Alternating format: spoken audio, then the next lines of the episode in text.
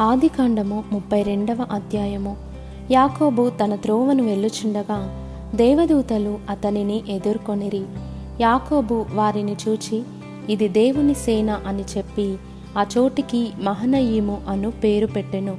యాకోబు ఎదోము దేశమున అనగా షేయురు దేశముననున్న తన సహోదరుడైన ఏషావునొద్దకు దూతలను తనకు ముందుగా పంపి మీరు నా ప్రభువైన ఏషావుతో ఇంతవరకు నేను లాబానునొద్ద నివసించి ఉంటిని.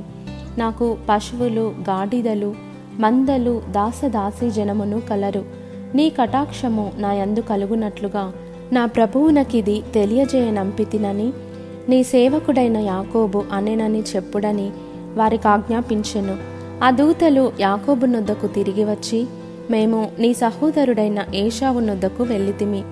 అతడు నాలుగు వందల మందితో నిన్ను ఎదుర్కొన వచ్చుచున్నాడని చెప్పగా యాకోబు మిక్కిలి భయపడి తొందరపడి ఏషావు ఒక గుంపు మీదికి వచ్చి దాని హతము చేసిన ఎడల మిగిలిన గుంపు తప్పించుకొని పోవుననుకొని తనతోనున్న జనులను మందలను పశువులను ఒంటెలను రెండు గుంపులుగా విభాగించెను. అప్పుడు యాకోబు నా తండ్రి అయిన అబ్రహాము దేవా నా తండ్రి అయిన ఇస్సాకు దేవా నీ దేశమునకు నీ బంధువుల యొద్దకు తిరిగి వెళ్ళుము. నీకు మేలు చేసేదనని నాతో చెప్పిన ఏహోవా నీవు నీ సేవకునికి చేసిన సమస్తమైన ఉపకారములకును సమస్త సత్యమునకును అపాత్రుడను.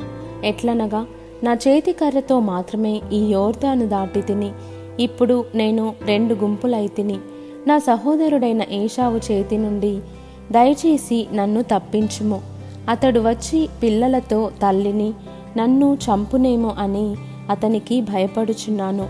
నీవు నేను నీకు తోడై నిశ్చయముగా మేలు చేయుచు విస్తారమగుట వలన లెక్కింపలేని సముద్రపు ఇసుక వలె నీ సంతానము విస్తరింపజేయుదునని సెలవిచ్చితివే అనెను. అతడు అక్కడ ఆ రాత్రి గడిపి తాను సంపాదించిన దానిలో తన అన్నయ్య అయిన ఏషావు కొరకు ఒక కానుకను అనగా రెండు వందల మేకలను ఇరవది మేకపోతులను రెండు వందల గొర్రెలను ఇరువది పొట్టేళ్ళను ముప్పది పాడి ఒంటెలను వాటి పిల్లలను నలుబది ఆవులను పది ఆబోతులను ఇరువది ఆడుగాడిదలను పది గాడిద పిల్లలను తీసుకొని మందమందను వేరువేరుగా తన దాసుల చేతికి అప్పగించి మీరు మందమందకు నడుమ ఎడముంచి నాకంటే ముందుగా సాగిపోండని తన దాసులతో చెప్పెను.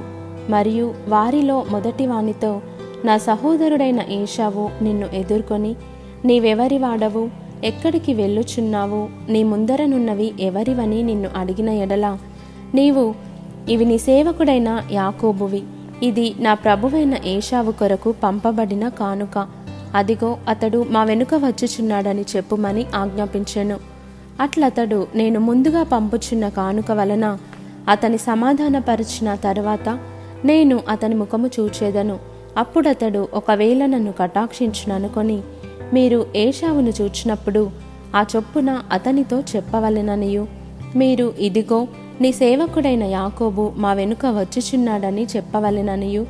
రెండవ వానికిని మూడవ వానికిని మందల వెంబడి వెళ్ళిన వారికందరికిని ఆజ్ఞాపించెను. అతడు కానుకను తనకు ముందుగా పంపించి తాను గుంపులో ఆ రాత్రి నిలిచెను.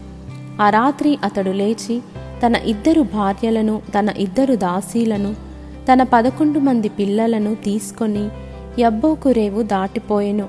యాకోబు వారిని తీసుకొని ఆ ఏరు దాటించి తనకు కలిగినదంతయు పంపివేసెను. యాకోబు ఒక్కడు మిగిలిపోయెను. ఒక నరుడు తెల్లవారు వరకు అతనితో పెనుగులాడెను. తాను అతని గెలవకుండుట చూచి తొడగూటి మీద అతనిని కొట్టెను. అప్పుడతడు ఆయనతో పెనుగులాడుట వలన యాకోబు తొడ గూడు వసిలెను. ఆయన తెల్లవారుచున్నది గనుక నన్ను పోనిమ్మనగా అతడు నీవు నన్ను ఆశీర్వదించితేనే గాని నిన్ను పోనీయననెను. ఆయన నీ పేరేమని అడుగగా అతడు యాకోబు అని చెప్పెను.